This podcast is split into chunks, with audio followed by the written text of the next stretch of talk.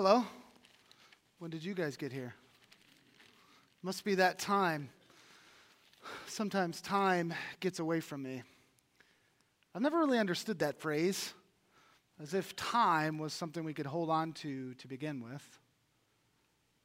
But I should introduce myself, because that's what one does in situations like this.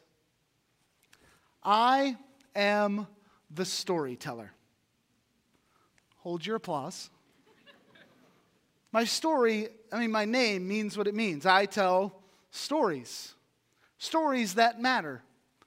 Today, I want to tell you a story, or at least begin to tell you a story.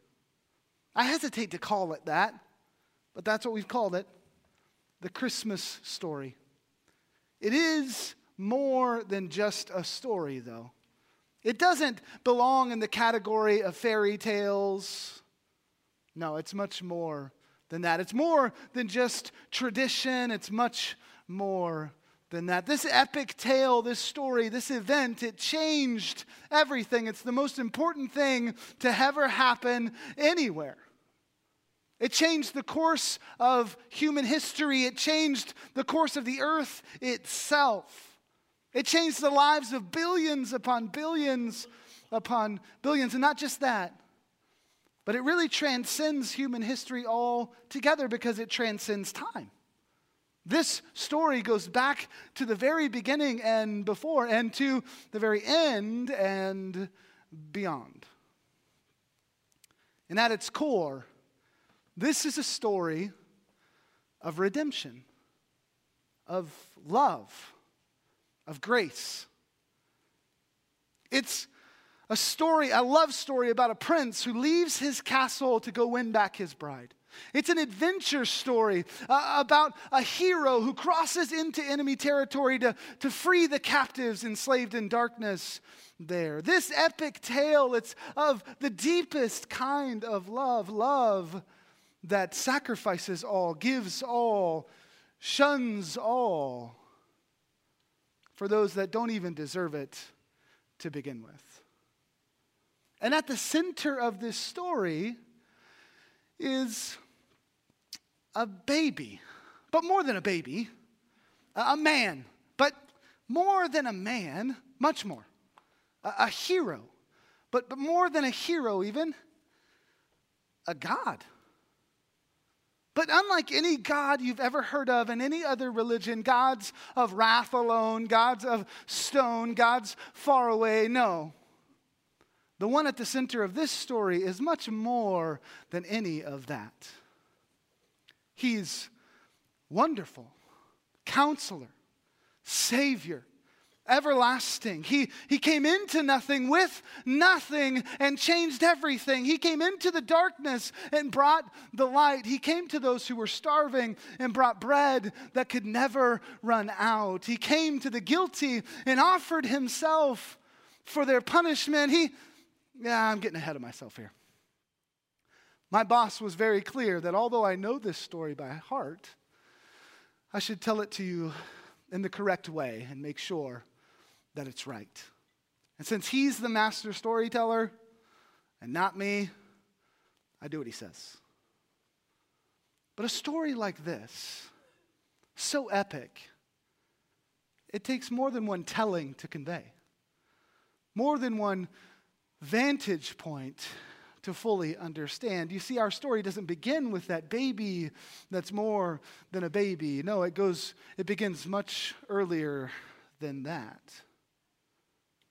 You see, every other story is connected to this story. Every other story whispers his name. From your perspective, everything before him points to him. And so, I'll tell you this story from four different vantage points the vantage point of the prophets, the shepherds, those called the wise men, and the angels. I won't tell you all four today, otherwise, you'd miss lunch, and that's not good for anyone. I'll start with the vantage point of the prophets. You see, a story this far reaching It begins in the beginning, the very beginning.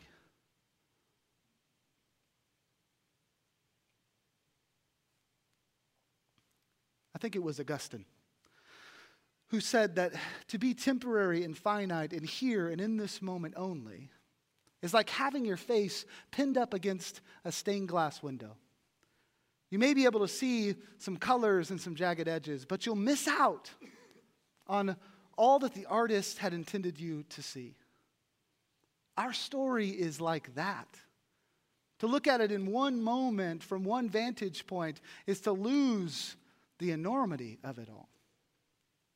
And so, our story begins like this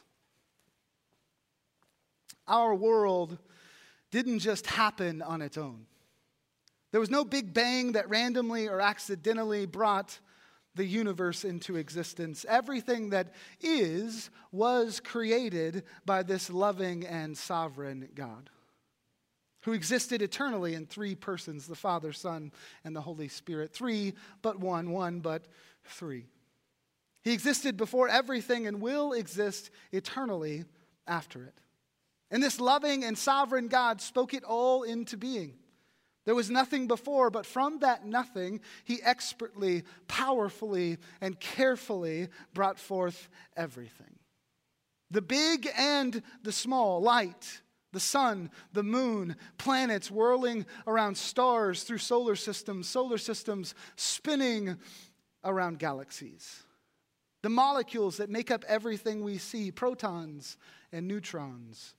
The earth, the sea, the dry land, animals, plants, he spoke it all into existence. And after he had created this home, he carefully crafted us. Our first grandfather, he didn't just speak him into existence, he used his hands to mold him and form his physical side. Then this loving and sovereign God breathed life into our first grandfather, giving him more than just a physical side, but a spirit or a soul as well. And he called this first man Adam. Soon after, this loving and sovereign God carefully formed our first grandmother out of Adam and called her Eve. And he placed Adam and Eve into the garden called Eden for them to enjoy life in fellowship with him. And it was wonderful, perfect even. There was joy and fulfillment and no tears or fears.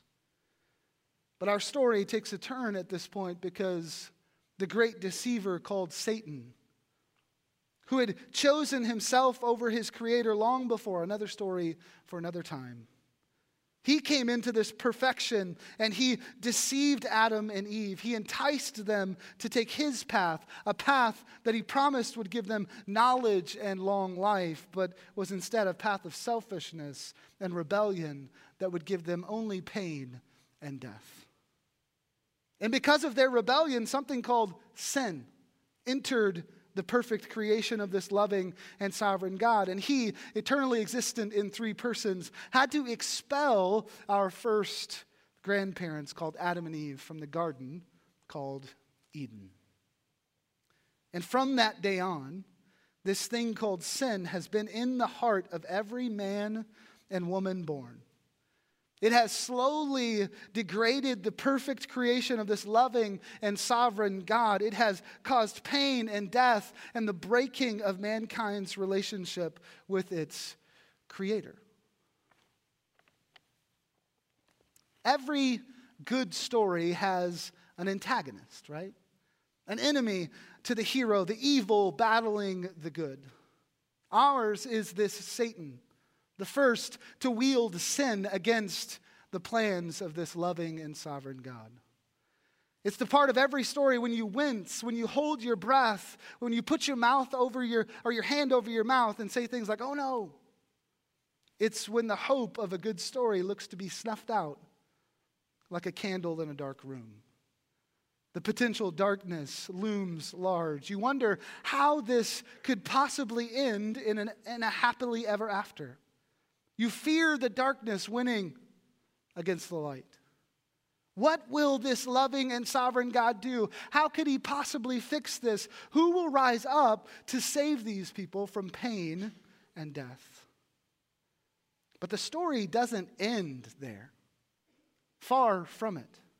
Not even close, because it's at this exact moment when things look bleak, when our first grandparents are being expelled from the garden called Eden, that we are given our first mention of that baby who's more than a baby, that man that's more than a man.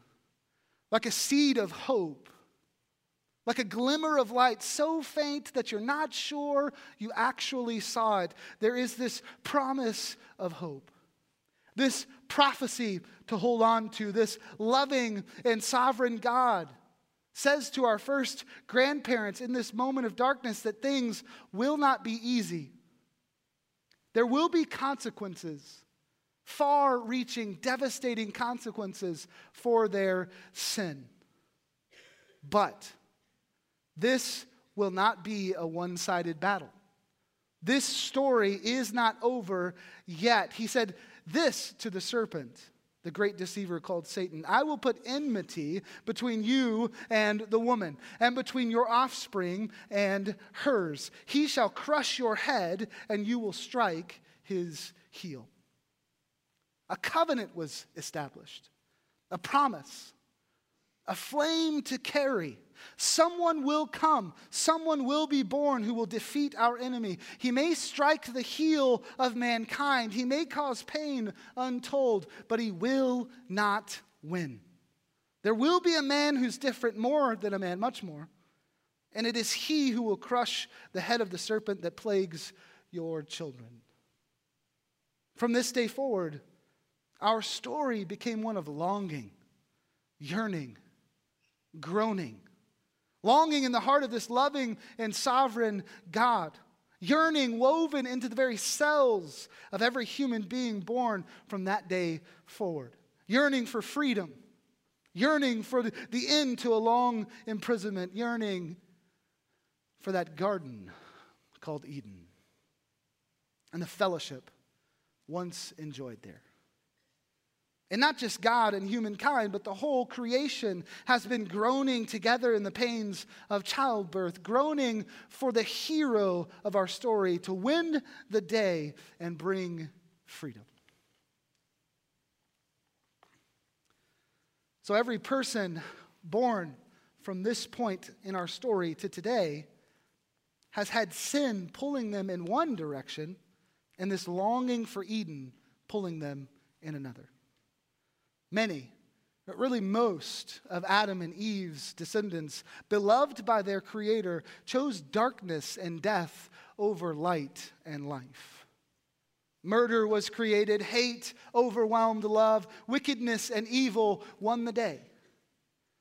To the point that our loving and sovereign God saw that the wickedness of man was great in the earth and that every intention of the thoughts of his heart was only evil continually.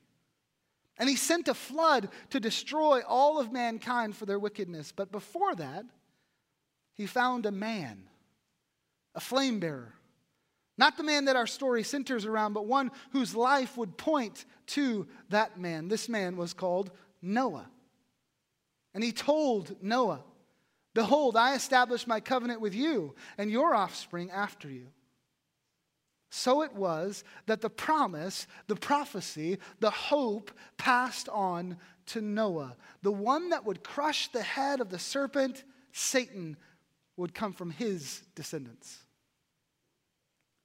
Many years passed and many more things happened, stories that all fed into this one story I'm telling you. I don't have time to tell them all this morning, but just know that darkness seemed to win.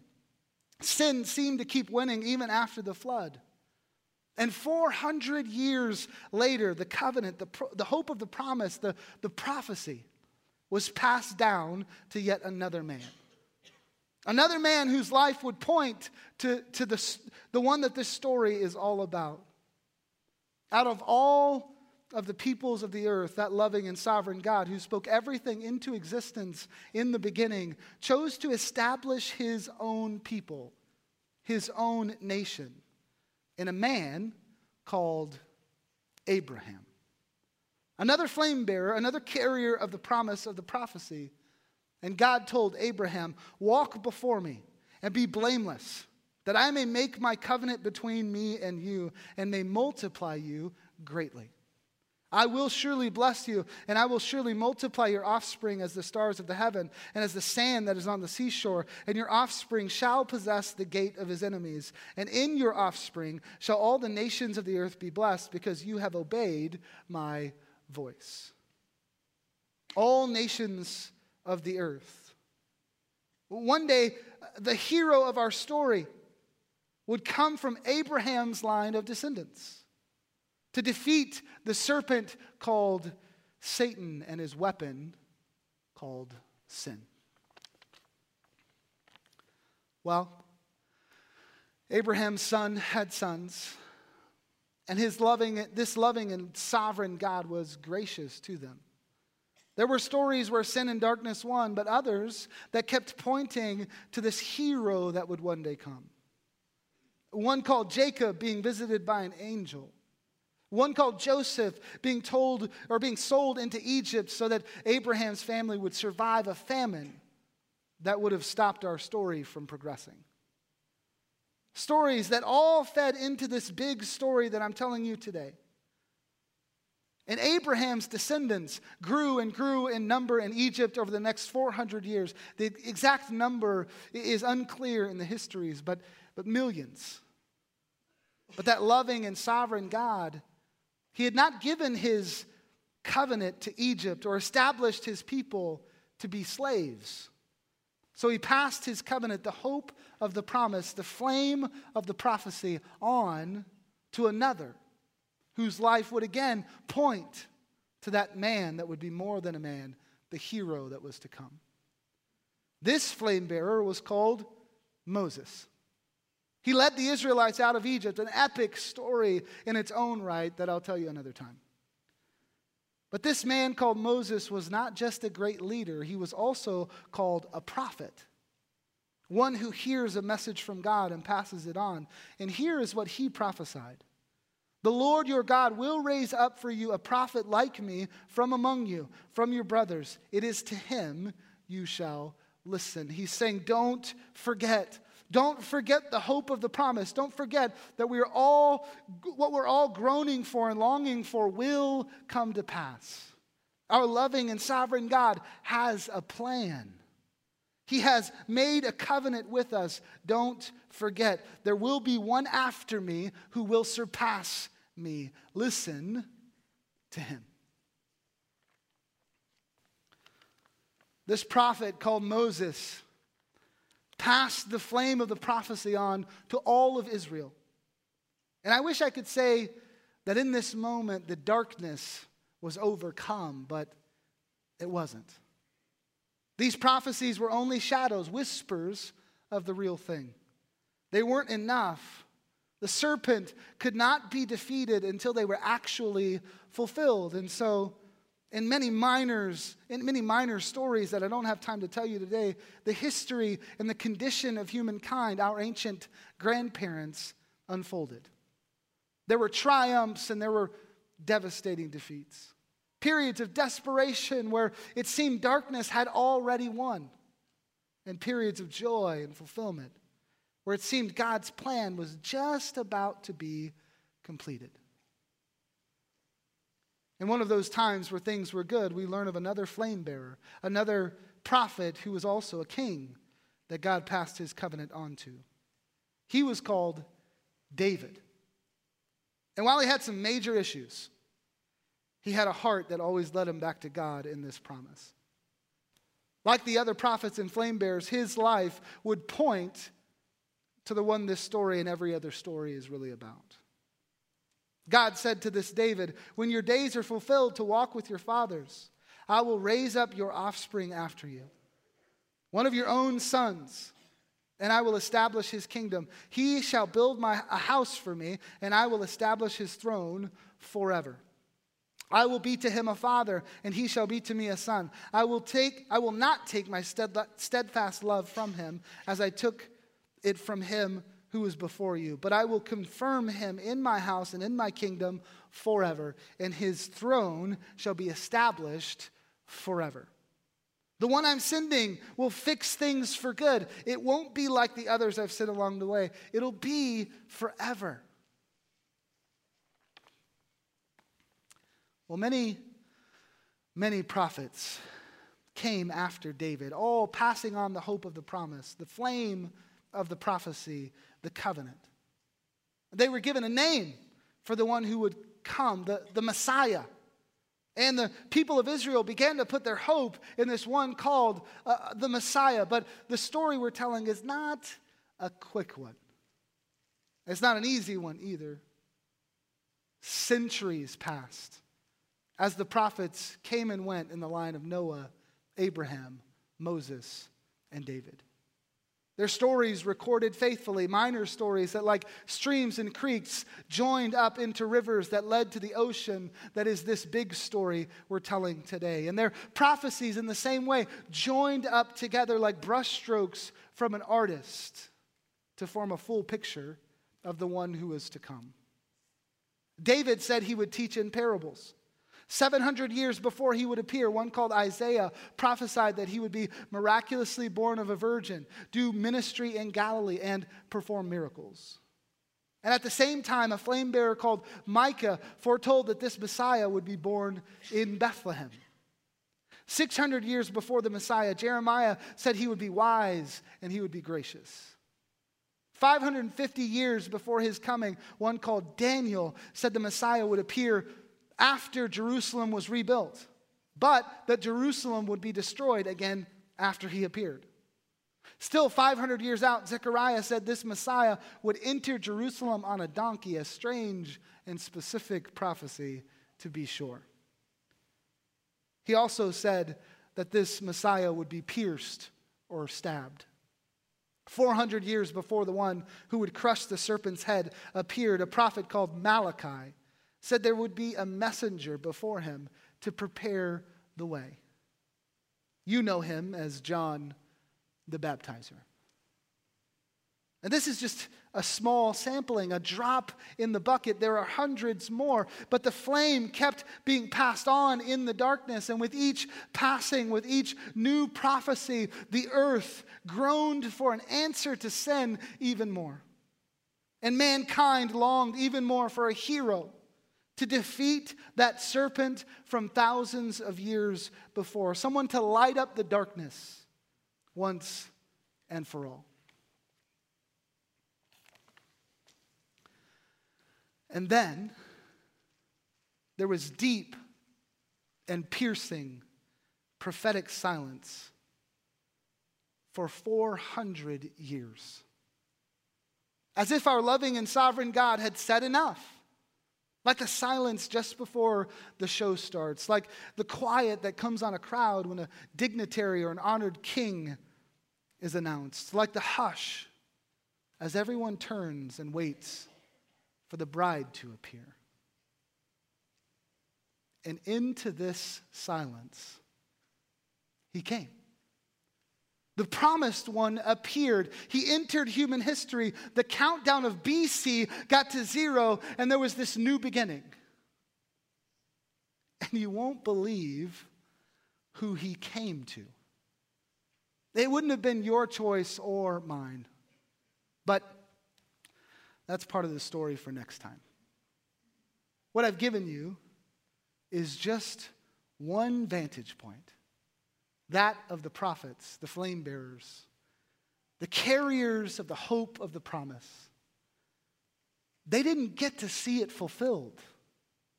They didn't get to lay eyes on the Messiah. There's more to this story.